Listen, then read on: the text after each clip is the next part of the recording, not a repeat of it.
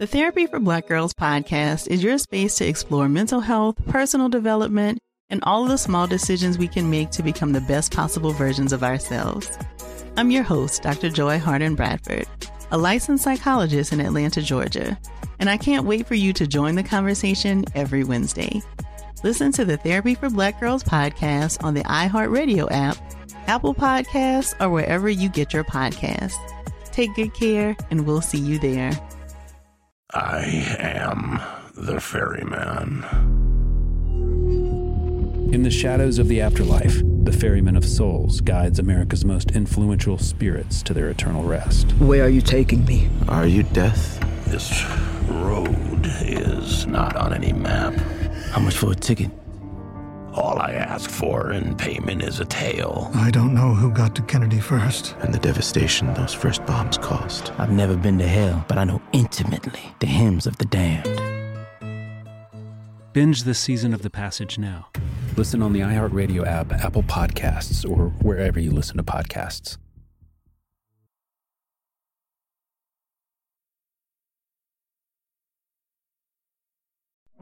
Hey fam, I'm Simone Boyce. I'm Danielle Robay. And we're the hosts of The Bright Side, the podcast from Hello Sunshine that's guaranteed to light up your day. Like our recent episode with sisters Regina and Reina King about the why behind their production company, Royal Ties. We have such a huge love for storytelling without walls, without barriers. Listen to The Bright Side from Hello Sunshine on the iHeartRadio app, Apple Podcasts, or wherever you get your podcasts.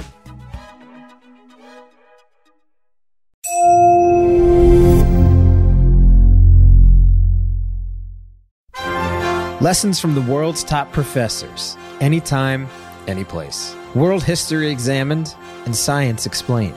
This is One Day University. Welcome.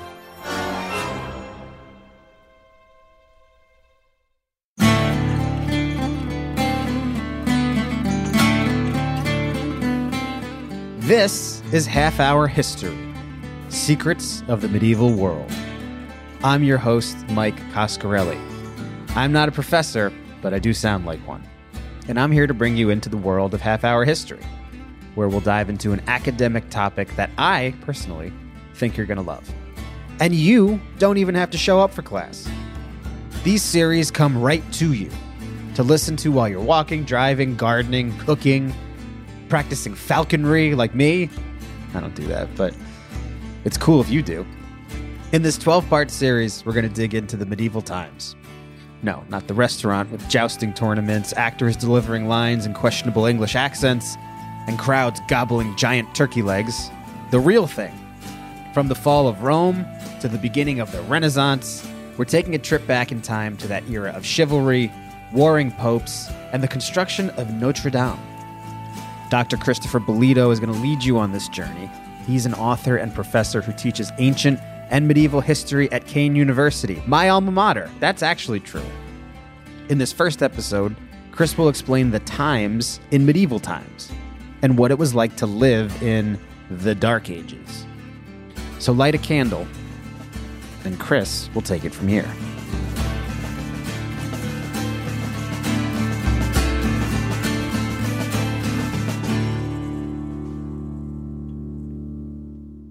What we're going to try to do is give a picture about a thousand years of history that's full of cartoon characters, full of conventional wisdom that often is very wrong.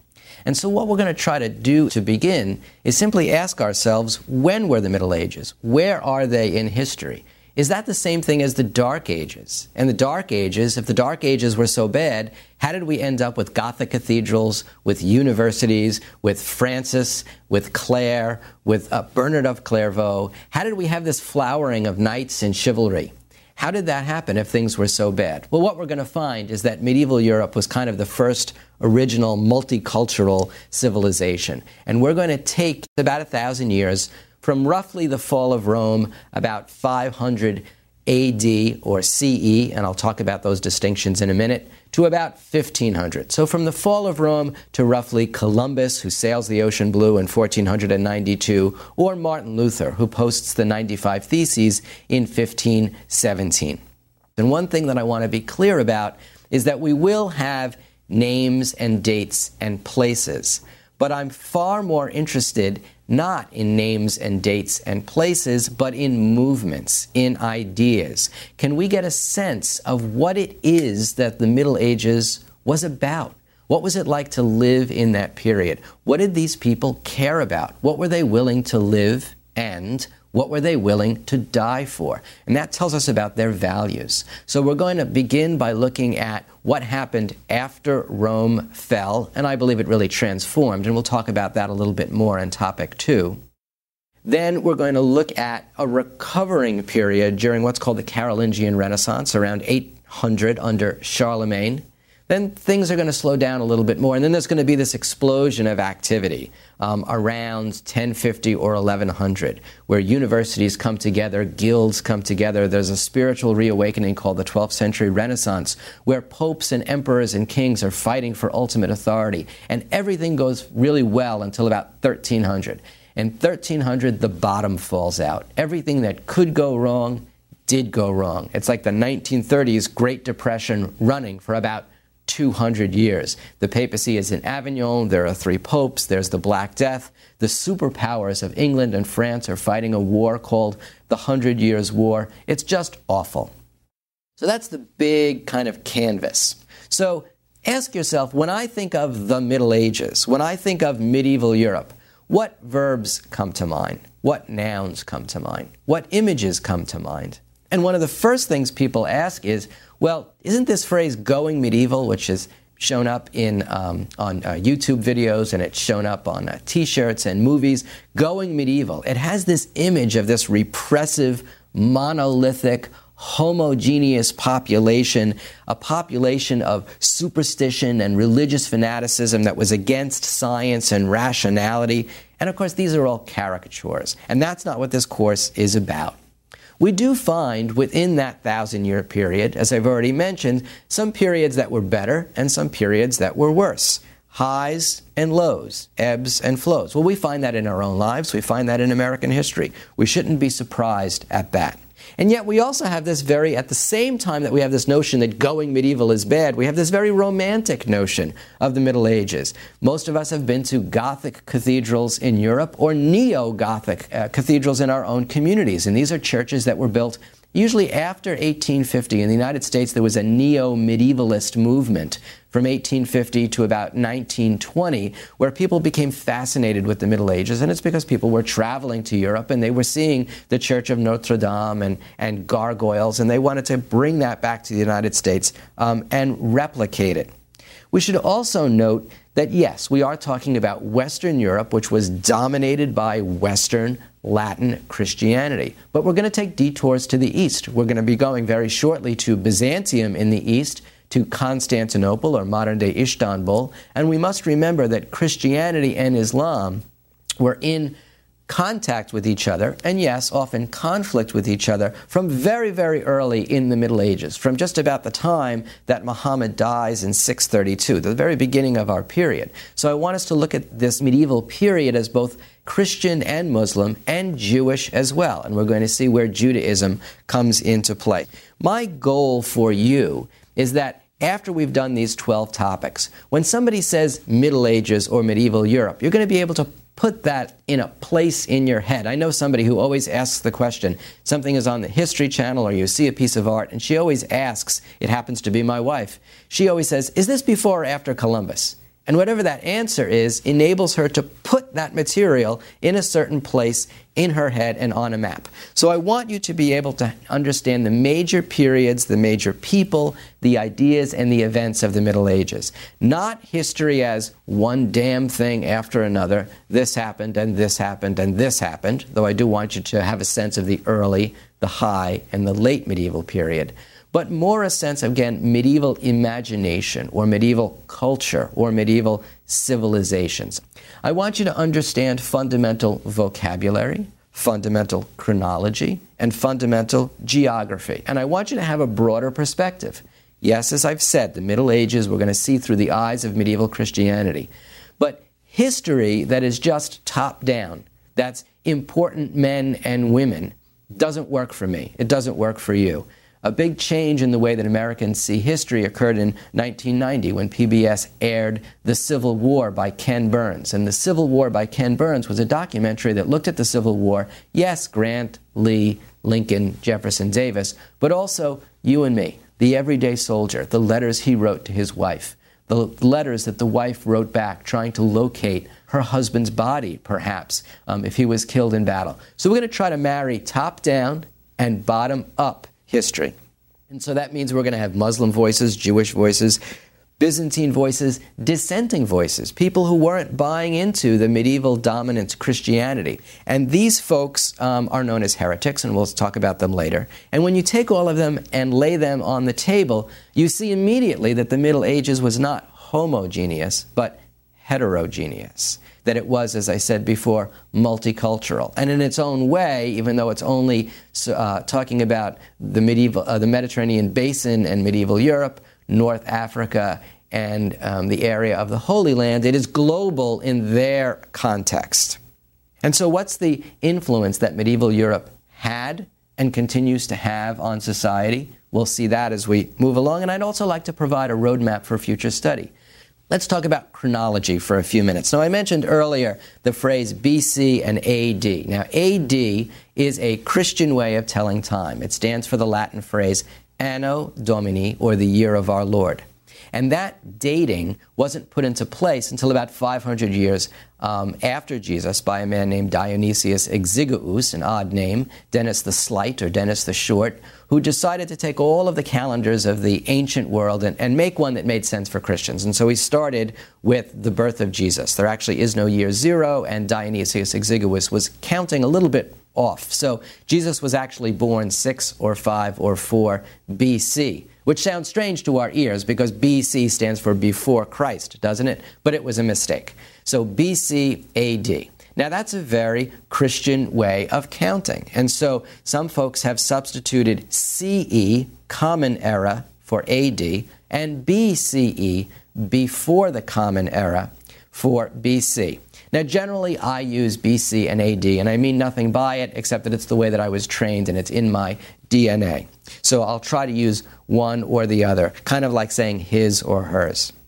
Now, right away, when we talk about chronology, we have to talk about this phrase, the Dark Ages. Where does that phrase come from? Well, it actually comes from the end of the medieval period um, in the 14th century, and it comes out of the mouth of a famous Italian humanist by the name of Petrarch. He wasn't the first one to use this phrase, Middle Ages, but he was kind of the most important person around, and people listened to him. And here's what's going on Petrarch is living in the 1300s. He's gone to Avignon in southern France, where he sees a papacy that is full of greed and um, full of graft and it's very depressing because the papacy is supposed to be in Rome. He calls it the Babylonian captivity of the church or the Babylonian captivity of the papacy, and it kind of gets him down. And he, he's a humanist, and humanists in the Renaissance were interested in looking back and recapturing Greco Roman learning and kind of transporting it to a future world where there would be another golden age, right? So if there's a golden age in the past and a golden age to come, we must be stuck in the middle.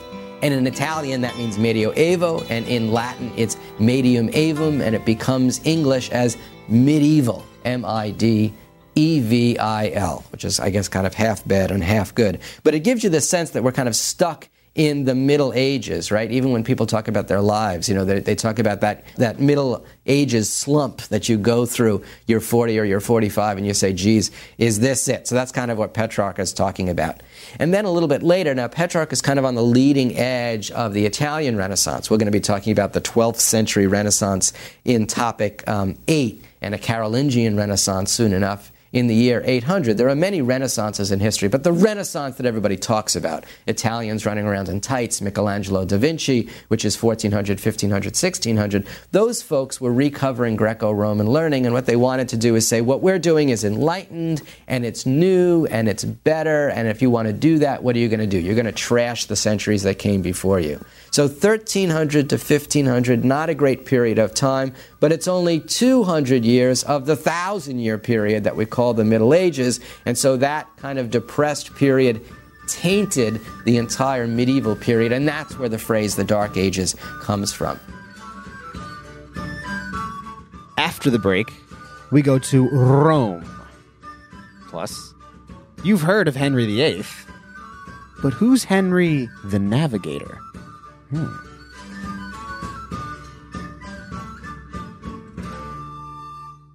I am the ferryman. In the shadows of the afterlife, the Ferryman of Souls guides America's most influential spirits to their eternal rest. Where are you taking me? Are you death? This road is not on any map. How much for a ticket? All I ask for in payment is a tale. I don't know who got to Kennedy first. And the devastation those first bombs caused. I've never been to hell, but I know intimately the hymns of the damned. All 12 episodes of The Passage are available now. Listen on the iHeartRadio app, Apple Podcasts, or wherever you listen to podcasts.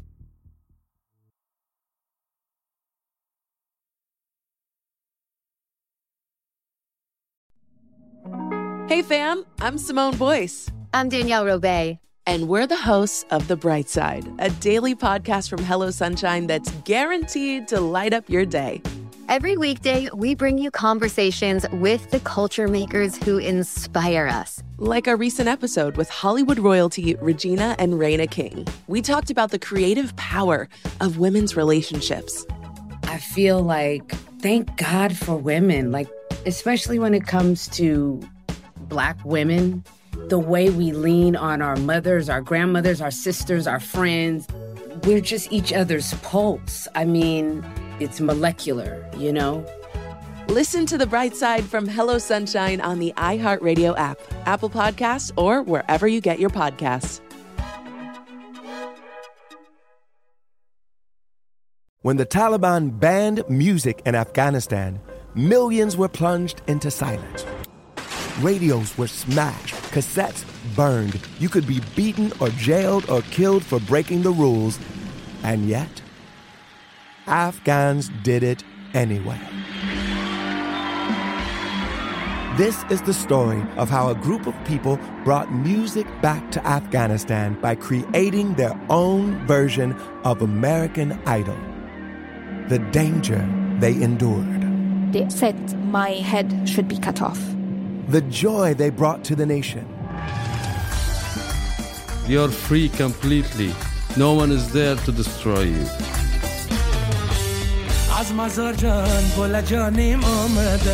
I'm John Legend. Listen to Afghan Star starting May 15th on the iHeartRadio app, Apple Podcasts, or wherever you get your podcasts.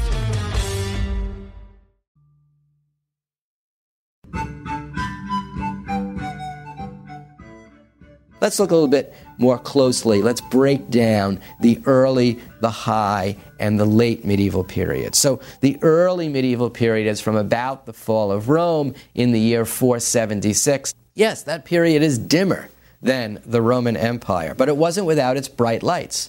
Right in the middle of that period, from about 476 to 1050, is bang, 800 the Carolingian Renaissance. So while Western Latin Christianity is a bit in the doldrums, Islam is exploding in this culture. Then the high medieval period, roughly 1050 to 1300, and this is the flowering. When people go to um, uh, uh, communities uh, in um, Europe, uh, a city like Prague, which is a medieval jewel, a city like Siena, which is a medieval jewel, what they're thinking of when they think of the Middle Ages is that period. They're thinking of Gothic and Neo Gothic communities. Um, they're thinking of cathedrals. They're thinking of Notre Dame. And they're thinking of chivalry and knighthood and the romance of Arthurian legends. That's what people have in mind. And then the collapse, as I said before, of the late medieval period, roughly 1300 to 1500, about 200 years, about as long as the United States has been around since 1776. And that's the period of the Avignon papacy, the Great Western Schism, the Hundred Years' War, and during the Hundred Years' War, from about 1350 to 1450, smack dab in the middle of it, is about a 30 year civil war in France. Can you imagine the American Civil War being fought not for four years, but for 30 years in the midst of World War II, which was fought not for about 10 years, but for about 100 years? It's an absolute mess. Economic troubles, peasant revolts, and of course the Black Death. Let's talk about where we are on the map. And to do that, to talk about medieval Europe, we need to talk about the Roman Empire.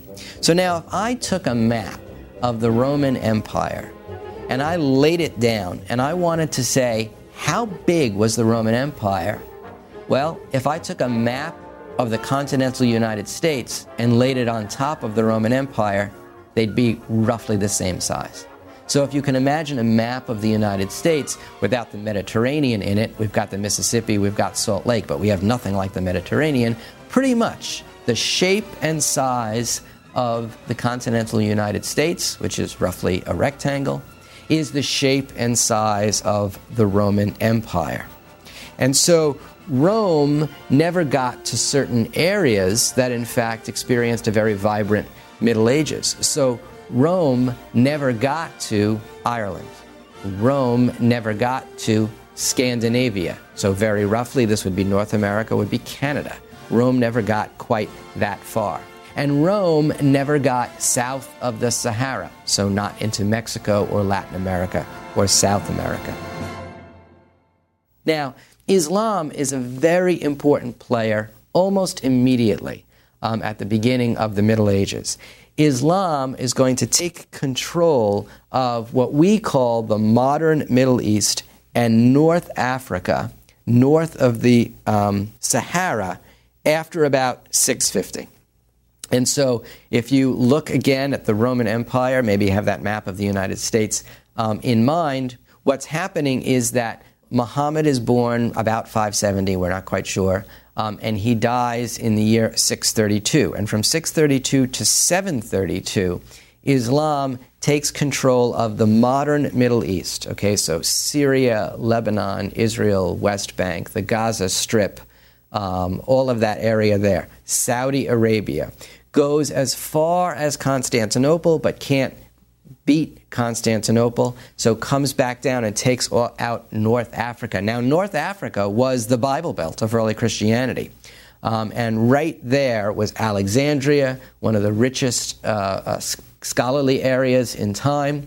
And then uh, goes all the way up to what we today call Morocco, jumps the Straits of Gibraltar, gets into the Iberian Peninsula. That's that box, if you will, that's modern day um, uh, Portugal and Spain, jumps the Pyrenees, goes pretty far into Gaul or modern day France and gets pushed back. And then Islam controls most of Spain for about 300 years. And the Christians push Islam down from north to south in a movement called the Reconquest until 1085 Toledo falls. And that's a really important moment because Toledo had been an important capital of Islamic Spain and then all the way down until 1492. So you can't talk about medieval Europe and not talk about um, Islam and particularly uh, Islamic Spain, because that's where there's a lot of interreligious dialogue, yes, but also a lot of interreligious conflict. And we'll see how Christians, Jews, and Muslims negotiated all of that. Because without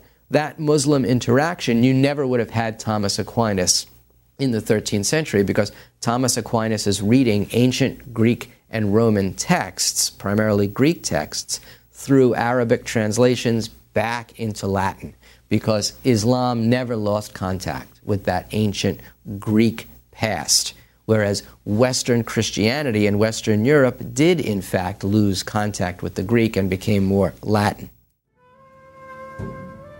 But let's not think that medieval uh, Europe was entirely closed in on itself. In fact, there was quite a lot of contact between West and East, and the place that was kind of the hinge of all of that was Italy. So if you think of the Mediterranean, there's Italy, the boot sticking out, basically dividing the Mediterranean from the Western Mediterranean into the Eastern Mediterranean. And Italy doesn't make its money um, making uh, grain and harvesting huge numbers of uh, vegetables and fruits. No, Italy makes its money trading. Italy makes its money on the water. Now, the interesting thing is that the best seafarers in the Mediterranean, and the Mediterranean is a very dangerous place, there's lots of currents, there's lots of winds, it's very tight, are Muslims. So, Italians and Muslims from the very beginning are in economic contact with each other, economic partnership with each other to transport goods back and forth, basically on Muslim ships. And those Muslim ships had Muslim sea captains, but they were often backed by Italian money, and the people who were coming up with the money tended to be Jewish bankers. So you see a very nice mix of these three um, faiths there. Also, in the West, Christians had been going off on pilgrimage to the East, to the Holy Land, very often um, 600, 700, it tails off, and then it really picks up again around 1011, and that's where the Crusades take place. And while we often look at the Crusades as this awful period of conflict, and we certainly will be looking at it um, in those terms, it was also a period of exploration and logistics because you had to move these armies from one place to another. So navigation is getting better, and the um, West Western Christianity is is exploring its area. And of course, there's a big connection even further. Uh, in the high medieval period, you have Marco Polo taking the Silk Road past the modern Middle East all the way, all the way into uh, China. And Marco Polo is um, living around 1250 to about 1325. So part of that real flowering. And so that makes this a fascinating period of cultural exchange, not just Latin West and Greek East, but Latin West, Greek East, and even further to the Far East through the ancient Near East and the Far East as well. And one of the really interesting people in this period, one of those people whose names you never heard of, but history would have been different without him, is a fellow named Henry the Navigator. He was a king of Portugal. And one of the interesting things about Henry is that even though he established the school for navigation, the West Point and Annapolis wrapped up into one for navigation, he never left Portugal. He allowed other people to leave Portugal. But what he did was he gathered together a school of navigation that drew on Muslim science, Muslim math, Muslim astronomy to create new and better maps. And every single person who sailed from about mm, 1400 to 1600, in that great age of discovery or exploration, had gone to Henry the Navigator's school or had somebody on his ship who had gone there. And it's because of that man that Henry the Navigator began to um, allow people to push off the coast of West Africa and then off into the Pacific, into the Atlantic and then off all the way to North America and then eventually of course Magellan is going to circumnavigate the world um, from the Atlantic to the Pacific and then all the way back again. Next week on Secrets of the Medieval World, did Rome really fall? Or did it just sort of implode? Half Hour History Secrets of the Medieval World from One Day University is a production of iHeart Podcasts and School of Humans. If you're enjoying the show, leave a review in your favorite podcast app and check out the Curiosity Audio Network for podcasts covering history, pop culture, true crime, and more.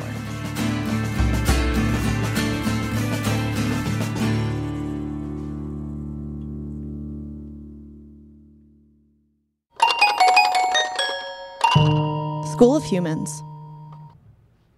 The Therapy for Black Girls podcast is your space to explore mental health, personal development, and all of the small decisions we can make to become the best possible versions of ourselves. I'm your host, Dr. Joy Harden Bradford, a licensed psychologist in Atlanta, Georgia, and I can't wait for you to join the conversation every Wednesday. Listen to the Therapy for Black Girls podcast on the iHeartRadio app, Apple Podcasts, or wherever you get your podcasts. Take good care, and we'll see you there. I am the ferryman. In the shadows of the afterlife, the ferryman of souls guides America's most influential spirits to their eternal rest. Where are you taking me? Are you death? This road is not on any map. How much for a ticket? All I ask for in payment is a tale. I don't know who got to Kennedy first. And the devastation those first bombs caused. I've never been to hell, but I know intimately the hymns of the damned. Binge this season of The Passage now. Listen on the iHeartRadio app, Apple Podcasts, or wherever you listen to podcasts.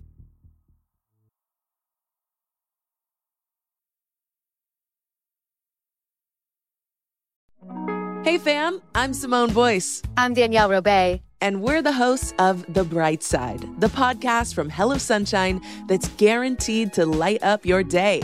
Like our recent episode with sisters Regina and Reina King about the why behind their production company, Royal Ties. We have such a huge love for storytelling without walls, without barriers. Listen to The Bright Side from Hello Sunshine on the iHeartRadio app, Apple Podcasts, or wherever you get your podcasts.